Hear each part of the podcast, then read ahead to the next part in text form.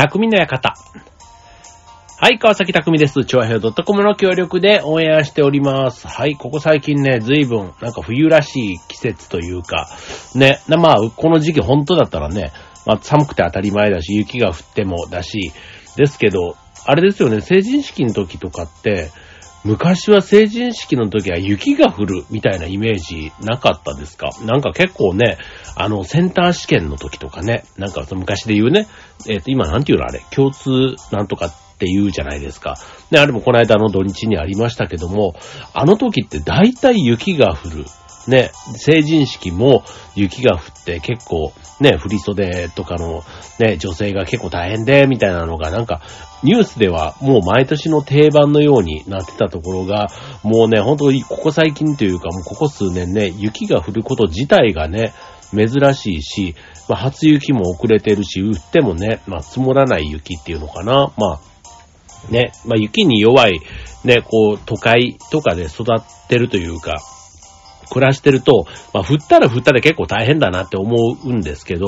まあ、季節としてね、もう夏は暑い、冬は寒いじゃないですけど、まあ、そういう当たり前のものがあることで、ね、まあ、自然のものですからね、まあ、当然それによってね、得られるものももちろんあるわけで、ね、夏は本来暑いのに暑くなかったり、ね、冬は本来寒いのに、ね、寒くなかったりってなるとね、夏だったら野菜ができないとか、ね、果物ができないとか、あと冬だったらね、熊が冬眠しないとか、ね、あとはまあ魚がね、こう本来上がってきたり下がってきたりする、ああいうね、海流の温度とかがね、こう変わったりとか、まあそういうのもね、まあ大きな、まあ季節だけの話じゃなくてね、結構影響してたりするから、うん、まあなんかね、今、まあちょっといきなりね、こう、寒いって話からちょっと話が膨らんでますけど、はい。まあちょっとそんなこともね、思いながら、まあ冬はね、寒い寒いと言いながらも、まあこの冬があるからこそね、季節としては正常なんだってなんか変な自分の中に納得しながら、まあでもね、本当にあの今年とかは手袋をね、最近、手袋、手袋ですね。正しく発音するとね、手袋じゃないですよね。手袋、手袋ね、をする、最近してんですけど、でもあの、僕はあの、スラックスというか会社に行く時とかの、こう、ズボン、ね、スラックスの下に、こう、タイツみたいなのを割と1月2月って履くんですよ。そう、まああの、下半身がね、冷えると、こう体全体が冷えて風邪をひきやすいというか、逆にね、下半身を温めるとね、まあその分体全体が温まるみたいな感じがあって、上半身はね、割とね、こう暑がりだから薄くて大丈夫なんですけど、下半身はね、割とね、しっかり、あの、やっ、履くというか、温めるようにしてるんですけど、ただここ数年はね、本当にその、保温のための、なんかそういったものも全然履かなくってよくて、やっぱりそんだけね、暖かいんだろうなぁなんて思いながら、ね、この今の冬を過ごしておりますけども。はい。で、えっ、と、で、今日のテーマ何にしようかというとこなんですけど、あの、僕ね、こう、この番組でも、今日なんか割と、あ、どうだろうな、関西弁で喋ってるかって言われると、そんなにこの番組ね、喋っ、あ、でも喋ってないつもりって言っても割と喋ってるかな。なんか丁寧なね、丁寧語で一応喋ってるつもりですけど、でも、で、けど、なんて言ってる時点で多分関西のこれね、あの、いわゆる関西なまりって言われるものが出てるんだろうなと思うんですけど、まあ僕今、ね、52ですけど、まあ、23、4ぐらいの時にね、こう、上京してきて、まあそこでね、改めてこう、関東圏でこう暮らすことになってね、もう早もう、ね、27、8年、もうね、ってな、30年弱になろうとしてるにもかかわらず、ね、この言葉がね、本当にね、あの、マスターできてないとは言いません。なぜなら、えー僕は劇団、役者をやっているので、役者のセリフは標準語で喋らないとダメっていうのがあるので、意識的にね、直しながらやってるわけなので、まあ、使い分ければいいわけなんですけど、どうしてもこう、感情が入ってというか、ね、気持ちよく喋るときって、なんかね、関西弁の方がやっぱりね、楽なんですよね。まあ、楽、楽なんですよ。そう。だから、別にあの、芝居やってる時もね、感情入れて喋るんですけど、そう、それを考えたら、もしかしたらね、関西弁で喋ってる時の方が、こう人間らしいというか、僕らしい喋り方をもしかしたらしていて、こう圧がちゃんとね、こう言葉に対しての重さみたいなのが乗ってるのかもしれないな、なんてさ、あの、思ったりします。はい。まあ、そんな、で、えっ、と、じゃあ今日のテーマ、えっ、と、地方ね。まあ今日はあの別に鉛の話ではなくて、地域によって、あの、呼び名が変わる言葉とかってあるじゃないですか。結構ね、東京から、ああじゃあ逆、大阪から東京に行くと、まあわかりやすいとこで言ったら有名なのは、例えばマクドナルドのね、呼び名が、ね、関西だったらマクドって言いますけど、まあ東京だったらマック。まあ、このマックとマクドのね、境目じゃ名古屋がどうなんだとかね。だからそんなとこも気になったり、あと、ユニバーサルスタジオね。ね、関西ではユニバって言うんですよね。ユニバ。で、えー、っと、まあ東京だと USJ って言うんですかね。USJ って言いますよね、多分ね。うん、そうそうそう。うん、だから、その、大阪のね、これユニバっていう言い方っていう、ユニバじゃないですよ。ユニバって言うんですよね。そう、みたいな。なんかそういうね、えっ、ー、と、東京と大阪、ね、まあそれ以外のね、地域で、あの、違う呼び名をしているものって結構あると思うんですけども、はい、えー、今日のテーマ、えー、地域によって、え、呼び名が違うものでお届けしたいと思います。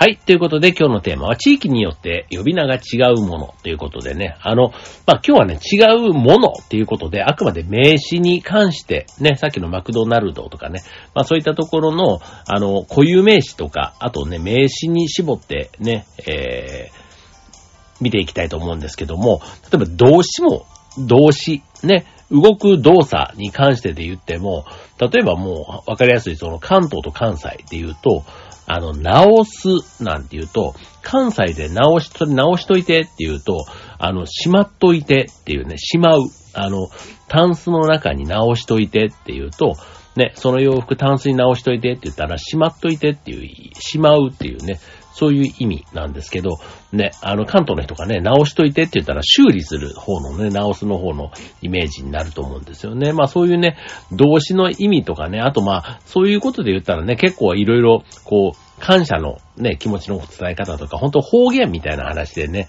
出がちですけども、固有名詞に関してで言えば、特に方言というよりは、本当地域特性で呼び名が変わっていくものっていうのがあって、結構あの、ね、その地域だとそれがもう固有名詞として当たり前になっているから、なんか固有名詞にあまり方言ってね、そういうものっていうふうに思い込んでいたりするから、それが意外と通じないというか違う呼び名だったんだっていうので結構びっくりするようなものってあると思うんですよね。今日はそんなのをね、ちょっとテーマにお届けしたいと思うんですけども、はい。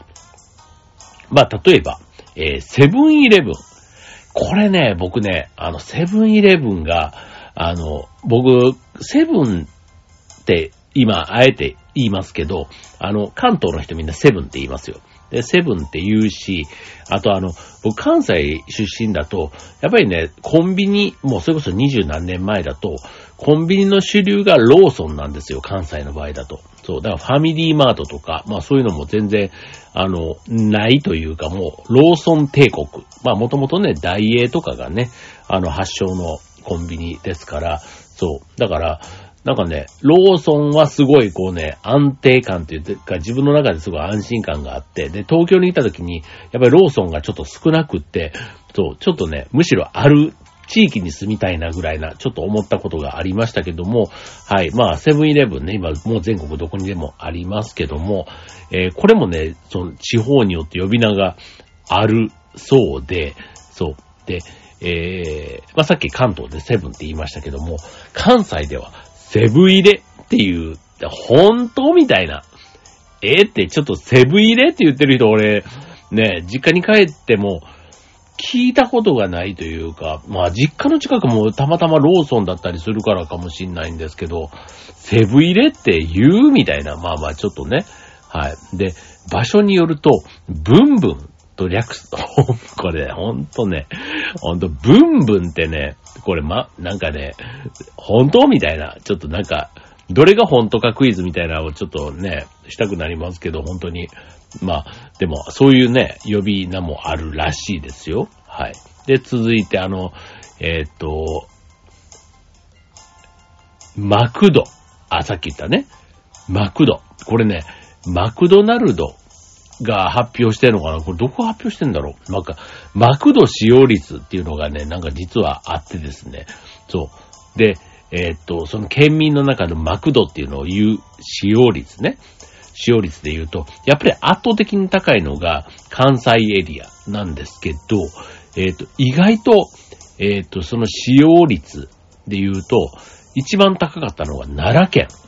奈良県62%。それでも62%なんですね。38%の人はマックってだから呼んでるってことですよ。そう。で、えー、気になる大阪ですけども、大阪のマクド率、なんと36%。意外と64%がマックになっていると、これね、多分僕の知っていた時代と、まあ今がね、だいぶ変わってしまったってことなのかなと思うんですけど、そう、だからもうあの、関西でも割とその、コテコテの関西の人はね、まあもちろん関西弁喋る人いますけど、結構若い人って、こう標準語とうまく両方使い分ける人が多いというか、多分これネットの影響だと思うんですよね。そう。もうネットで、まあテレビ以外のね、そういうこう、同世代の会話をたくさんこうテレビで、ね、しかも一般人だとか、ね、あとそのコミュニケーションの取り方もね、こ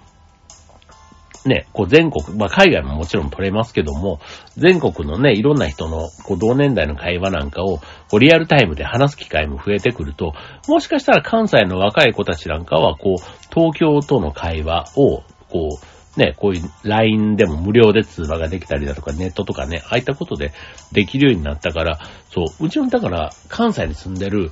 あの、おいっ子めいっ子なんかでも、結構ね、標準語に近い関西弁を使うというか、むしろ標準語を喋ってるような感覚の方、喋り方をしますよね。はい。というのが大阪。で、ちなみに、えー、京阪神ということで、京都、兵庫で行くと、えっと、マクド率、京都51%、かろうじて過半数オーバー。で、兵庫県も54%ということで、こちらもね、結構だから、半分ぐらいは、マックって言ってるってことですよね。で、あとは高いところで言うと、和歌山のマクド率47%、あとは石川県のマクド率50%ということで、はい。まあ、ね、あのー、ちょっと意外っちゃ意外ですけど、はい、大阪が意外と低かったということでね、でもまあそういうね、やっぱ関西圏がね、マクド率。まあ、ちなみに東京とかも、ちょっとはいるっぽいですよ。うん。10%ぐらい。10%、10%見ないのかな ?8% ぐらい？うん。まあなんかね、そんなね、マクド使用率というのがね、あの、巷では出回っているということで。はい。で、続いて、えー、オルシャーベットアイスのこと。あの、夏にね、こう、ポキンとこう、あの、ちっちゃい頃に食べましたよね。僕最近またね、あれ、意外と好きで、あれ、あの、10本とかね、15本ぐらい入って、180円ぐらい？そうそうそう。とにかく200円ぐらいで買えるんですよね、あれって。そう。で、あの、二つに折って食べるやつ。ね、あれもね、なんか、あの、安いから、結構、あの、アイスクリームほど贅沢ではでないけど、ただ冷たいものに、ね、凍った冷たい甘いものにありつけるって意味では、子供の時めちゃめちゃ食べてたなと思いますけど、はい、これもね、呼び名がいろいろありますと。えー、これちょっと全国どこのものかわかりませんけど、僕はね、チューチューって呼んでましたね。チューチュー。チューチューって、東京に来てから、ポッキンアイスみたいな言い方を、カミさんがしてたのかな？だからなんか、ポッキンアイスって言われれば、まあ何のこと言ってるかわかるし、最近はなかなかチューチューとは言わなくなりましたけども、まあでも、僕はチューチュー派ですね。っていうと、今どんな呼び方があるかって、あの、オルシャーベットアイスね、のことを言うと、えっ、と、全国ではチューペット、あとはチューチューボー、あとポッキン、あとチュッチュ、チュッチュボー、パッキン、パッキンアイス、あと、なんだこれ、ポキニコ？ポキニコってなんかすごいな。あと、えー、ボンボン、あと棒アイス、アイスバー、カンカン棒、コンコンジュース、棒ジュース、あ、確かにね、あれ、溶けてる状態だとジュースですよね。なんか、溶けてる状態の時も子供の時に、あの、なんで真ん中でバキって割らずに、上か下かをこうね、歯でガッてこう、ちょっと傷を入れて、そこからチューってこう、シャワーみたいな感じで出して、中身だけこう、ジュースのように飲むっていうね。だからまあ、ジュースを凍らせたっていう、そんな感覚ですかね。はい。まあでもね、はい。チューチューとポッキンアイス。ね、両方とも馴染みがあります。はい。皆さんのえって、そんなチューチューっていうか、ね、まあ、確かに関東の人はポッキンアイスって呼んでただとすると、チューチューってってって思うかもしれませんね。はい。で、えっ、と、続いて、自動車の MT。MT っていうね、これあの、今もうだいぶ少なくなりました。あの、AT って言われると、オートマチック、ね、オートマって言われるね、片や AT ですけど、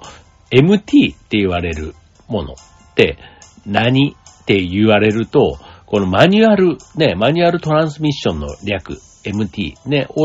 AT はオートマチックトランスミッションの略なので、AT と MT ということで、まあ僕らの時代はね、このマニュアル、ね、で、えっ、と、免許を取るっていうのが、まあなんか、こうトレンドというか、ね、免許取るならオートマ限定なんてね、これはちょっと邪道でしょ、みたいな、なんかそんな感じだったりしたので、まあ僕もね、まあマニュアルの免許を取りましたけども、まあ実際乗る車はね、オートマの方が全然楽なんで、まあ運転できなかないけども、まあ好んでは乗らないな、みたいな感じですけども、はい。まあで、これオートマ自体は、まあ全国共通なんですけど、この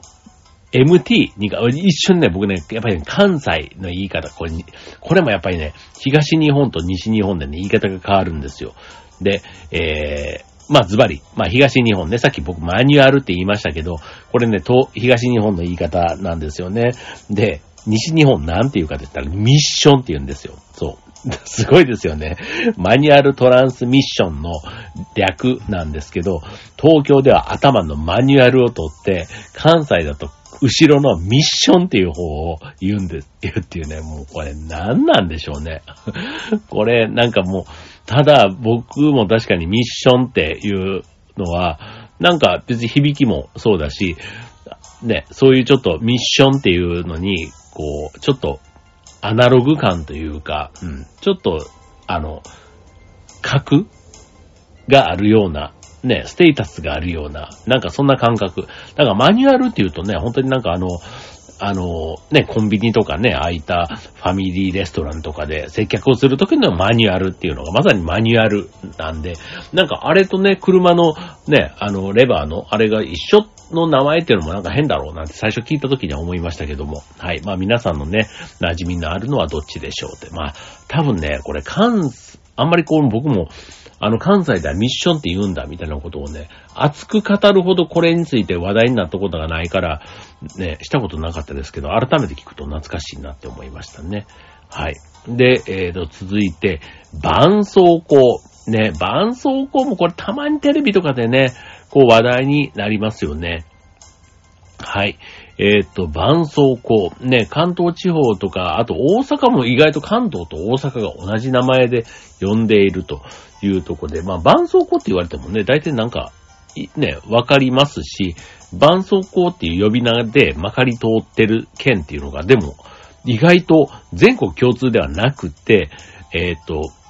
意外と中部地方、新潟、長野、石川、福井、静岡っていう、なんかそういったエリア、中部、北陸あたりのところに集中してるという傾向があるようです。じゃあ、えー、まあ、さっきから出てきてる関東、関西みたいなところで、じゃあ、バンドエイドっていうのが、えー、なんだっていうと、そう、今の関東、関西、あと京都、兵庫、滋賀、三重、みたいなところがバンドエイドと言われるそうです。はい。で、続いて、えー、名前として聞いたことあるよっていうので、有名なのがカット版。カット版。これって何なんでしょうね。商品名なのかな？何なんだろう？カット版。確かに。でもカット版ってなんか商品名になってそうな気もしますけども、こちら東北地方、あと山梨、岡山、鳥取、島根、山口、中部地方ですね。中部地方で山梨。ね。あとは愛媛、高知、四国、そして九州は長崎、佐賀、鹿児島といったところが呼ばれて、なんか結構全国バラバラ、ね、ばらついてますけども。はい。で、それから、あんまり聞いたことないんですけど、サビオ。ね。サビオっていう呼び名もあるっていうのだけは聞いたことがあります。これ北海道と飛び飛びです。和歌山、広島っていうね、なんか、どういう、ね、言われなんでしょうね。なんか、うん。です。はい。で、あとは、すごい、こう、珍しい呼び方。でもないか。でも、これ、リバテープ。リバテープって。えっ、ー、とね、奈良の主流、あ、これ呼ばれているのが、えっ、と、奈良。それからは、あとは九州なんですね。福岡、熊本、大分、宮崎、沖縄。だから九州の呼び名かなと思いきや、奈良がなぜかそこに入ってくると。はい。で、えっ、と、このちなみにリバテープ、九州、沖縄は、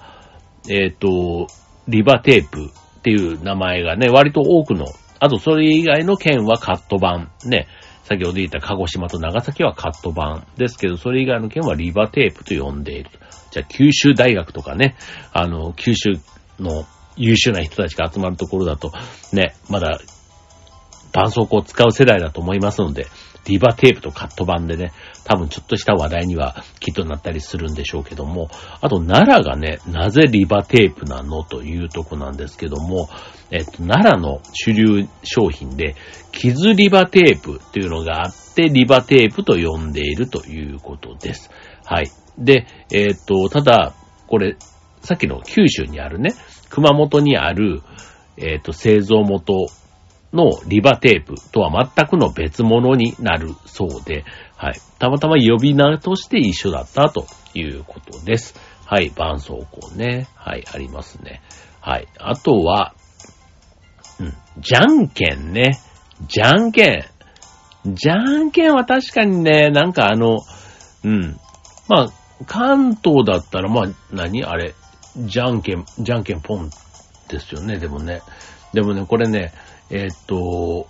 これだいぶ違うと思います。うん。なんかこう、地方からいろんな人が集まって一斉のせいでやった時に言う掛け声がバラバラみたいなね。そう。あの、まあ、グーチョキパーのルールはもちろん一緒なんですけど、まあ、全国的にあとじゃんけんポンっていうのはね、まあ、通じますけども、この、えー、っと、このじゃんけんポンの分を、じゃんけんほいって言ったり、じゃんけんしょって言ったり、じゃんけんちって言ったり、じゃんけんさいって言ったりみたいな、なんかそんな言い方。あとは西日本、まあ、特に関西もそうでしたけども、ここ、インジャンって言うんですよね。インジャンほいって、じゃんけんじゃなくて、インジャンほいって。そう。で、あとは、えっ、と、関東や東北にあるチケッタ、これ聞いたことないなっていう、なんかそういったものもあるそうです。はい。まあね、なんかこの辺はちょっと、あの、そういう今みたいな掛け声系で言うと、あのね、あの、どちらにしようかな。これも割とね、なんか違いません？そう。えー、っとね、僕の今、もう今、えー、っと、真っ先に出てくるのが、どちらにしようかな、神様、天の神様の言う通り、えー、ぷと来て、ぷと来て、ぷぷぷ、油虫、1、2、3みたいな。ってやつですけど、これね、えー、なんか、プと来て、プと来てみたいなんだったか、ちょっとそこがちょっと今曖昧でしたけど、えー、っと、正しくはなん、なんなんでしょう。えー、っと、割とね、本当ね、なんか地域、もう地方というよりは、県単位というよりは、なんかもう町内レベルとかでもなんか違ってたりするみたいな、ね。この謎の呪文を唱えてみたりとか、あとはなんか鉄砲を撃ってみたりとか、あとはその最後のところで、こう動物とか食べ物が出てきたりとか、ね、なんかこう、同じ言い方がほぼない。あ、なんか逆に同じが、なんか家ごとに雑煮とかカレーの味が違うみたいな、なんか作り方が違うみたいなと、あの、一緒で、これ記憶ももちろんね、もう、それぞれ年代によっても曖昧になっていくんですけど、これ文字にしてみると、結構なんか、あの、ばらつきがあるようなところかと思います。はい。というね、掛け声系、じゃんけんとね、あの、どちらにしようかな、天の神様の言う通りっていうね、あの、です。はい。で、えっ、ー、と、あと、最後、最後じゃなくてもいいか、あの、物もらいっていう言葉もね、これもあの、東京の言い方というか標準語がそうなのかなって僕も、あの、思いました。はい。あの、あんまりこう子供の時に僕はかかったことなかったですけど、まあ割とね、眼帯をしている子供とかは、だいたいそれになったんだねっていうのが、まあ、これ病名で言うと、爆粒腫っていうね、あの、ものだそうです。あの、まぶたの内側に細菌感染による腫れとか痛みが伴う、まあ、病気のことですと。で、関東、東日本の多くだと物もらいと言うんですけども、近畿地方、まあ、関西だと、メバチコって言うんですね、これ。僕もそう呼んでました。メバチコって。結構ね、こう腫れるんですよ。で、これあの、まあ、うん。なんか、えー、っと、そう、だメバチコって言われると、ああ、そういう、なんか、バチっていうね、なんか、目がバチってなってる子、子というか、まあ、子はちょっとね、こう、まあ、可愛めに言ってるというか、うん。な、なんで、なんだろう、なんとか子っていうね、なんかこう、あんまりこう、強いイメージじゃなくてね、まあ、目っていうデリケートな場所だから子っていうのがなんとなく、イメージがあったのかなって思うんですけど、あとはまあ地方で言うと、お姫様とか、これ熊本です。あと佐賀県だとお客様、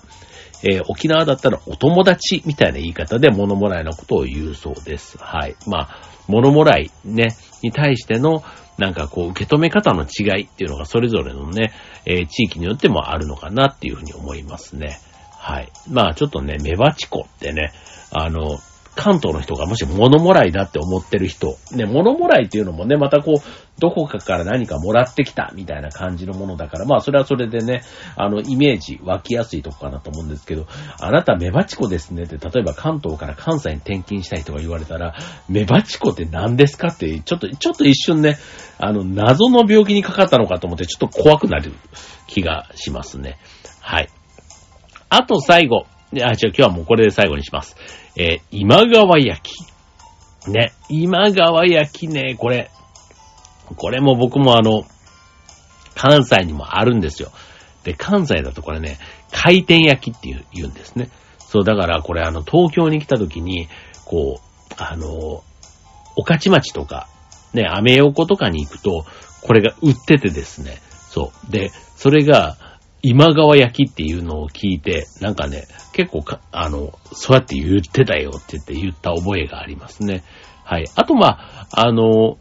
全国的には大判焼きなんていうふうに言われていたりね。あと、広島とかだと二重焼きみたいな言い方もされてたりするみたいです。はい。で、あとは、兵庫県だと、ご座候、ご座候なんていうね。まあちょっとはなんかあの、売っている店というか、なんかそういうとこにもちょっと影響してっていうことがあるみたいですけども、はい。まあ、あの、いろんな地域でね、それぞれ形は同じなんですけど、まあ、呼び名が違うという意味では、まあ、愛されてるというか、もう昔からね、ある食べ物だけども、なんかこう、統一されてないところがね、面白いなと思いますよね。当時商品名ではなくて、商品、あの、なんていうの、その、ね、固有名詞赤服みたいな、ああいったね、固有名詞のもんではなくて、なんか商品名ではあるんですけど、地域によってね、いろいろこう意味がね、逆に大体今川焼きの今川って何なんだみたいな感じもありますよね。ね。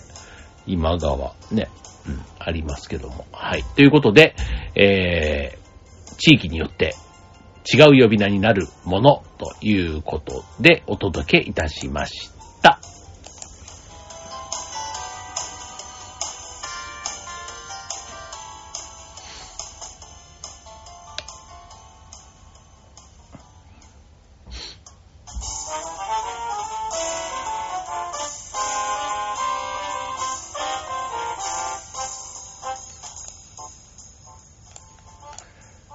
はい。ということで、今週の匠の方は、地域によって呼び名が変わるものということでお届けいたしました。はい。まあ、ね、これあの、親しい中であれば、ね、なんか、うんっていうのがあれば、その場で確認してもらって、あ、これってって、あ、ごめんごめん通じんかったか、じゃあこれってこういう意味でさ、なんて言ってね。まあその場でそういうコミュニケーションも含めて、まあ、いわゆる関係性がこう良くなるきっかけになるものでもあるかなって思うんですけど、逆にこう、ね、こう取引先とかね、これちょっとそこまで突っ込めないような人が言ってたりした時に、それをね、こう、愛想笑いというか聞き流して、ね、なんとなくその場をやり過ごす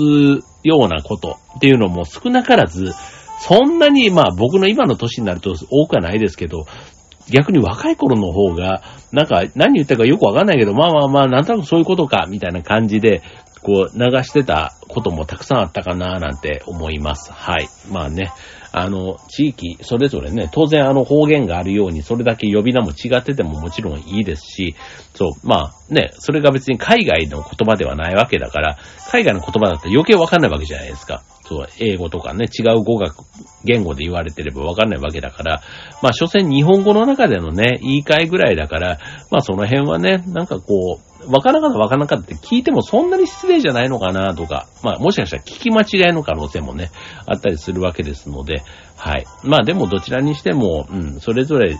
の地域独特の呼び方みたいなのは、それはそれで、その地域の味というか、ね、だと思うので別に無理して、こう変える必要もないし、そう、意味が二つあるんだったら二つの意味を理解しながらね、あの、会話すればいいだけのことかななんて思います。はい。逆にね、なんでそんな言い方になって定着してったのか、みたいなところは、ね、なんかその由来みたいなところね、こういうの探っていくとまた面白いかもしれませんね。かなり言語学のなんか、そういうね、あの、ね、言葉の、こう、ルーツみたいなのを探る学問っていうかね、大学の研究とかでもあったりしますけども、はい。まあなんかちょっとそういうのも、うん、なんか、この年になってだからこそ、ね、ちょっと読んでみたら意外な発見があって面白いのかななんて思ったりします。はい。ということでね、まあちょっとね、地域、ね、あのもう海外に行くとかね、最近あんまりちょっと欲がないんですけど、あの、日本のね、地方、と呼ばれるような、まあ東京からでも大阪からでもね、まあちょっと離れればね、こう、行ったことがないね、地域ってたくさんあるわけじゃないですか。別に田舎に行くだけじゃなくてもいいと思うんですよね。あの、地方都市でもいいと思うんですけども、はい。まあなんかそういったところにね、なんか行くと、いちいちこういろんなね、こう、発見があって、面白いなぁなんて最近思っててですね。はい。まあなんか、まあちょっとね、あの、どっかに旅に出るって言ってもね、それはそれでちょっと心の準備みたいなところも行ったりしますので、本当にでもあの、思いつきで行くんだったらまあ、ね、片道2時間ぐらいの距離までが、ね、あの、限界かなって自分なんかはね、個人的に思ってるところがあるんですけども、ただそれでもね、やっぱり行かないより行った方がよくって、行けば行ったなりに、その街で流行って、ね、よくあの、アドマチック天国みたいなやつとかで、ね、その街で流行ってるラーメン屋さんとか、ね、スイーツのショップとかっていうのも、やっぱりね、それぞれ個性というか、ね、その街ならではの何かが、特色があったりするじゃないですか。そう。だから今日みたいなね、呼び名みたいなところも、やっぱりそれはそれでその街、地域のね、味わいというか個性なんだろうなぁなんて思うので、はい。まあそういうのもね、ちょっと、あの、知ることを目的にその地に足を運んでみるなんていうのも、なんか旅の楽しみの一つになるんじゃないかなっていうふうにも思います。はい。ということでね。まあちょっとね、えー、まだまだね、寒い時期も続きますけども、まあ、ちょっとね、今日なんかも本当朝寒かったからね、なんかもう、会社にも行きたくないし、家から出たくないな、なんて思っったんですけど、まあちょっとデブ症になりがちな、この寒い季節ですけども、ね、出れば出たなりに何か発見もありますので、ね、ぜひ皆さんもお出かけください。匠の館、今日はここまで。ではでは、バイバーイ。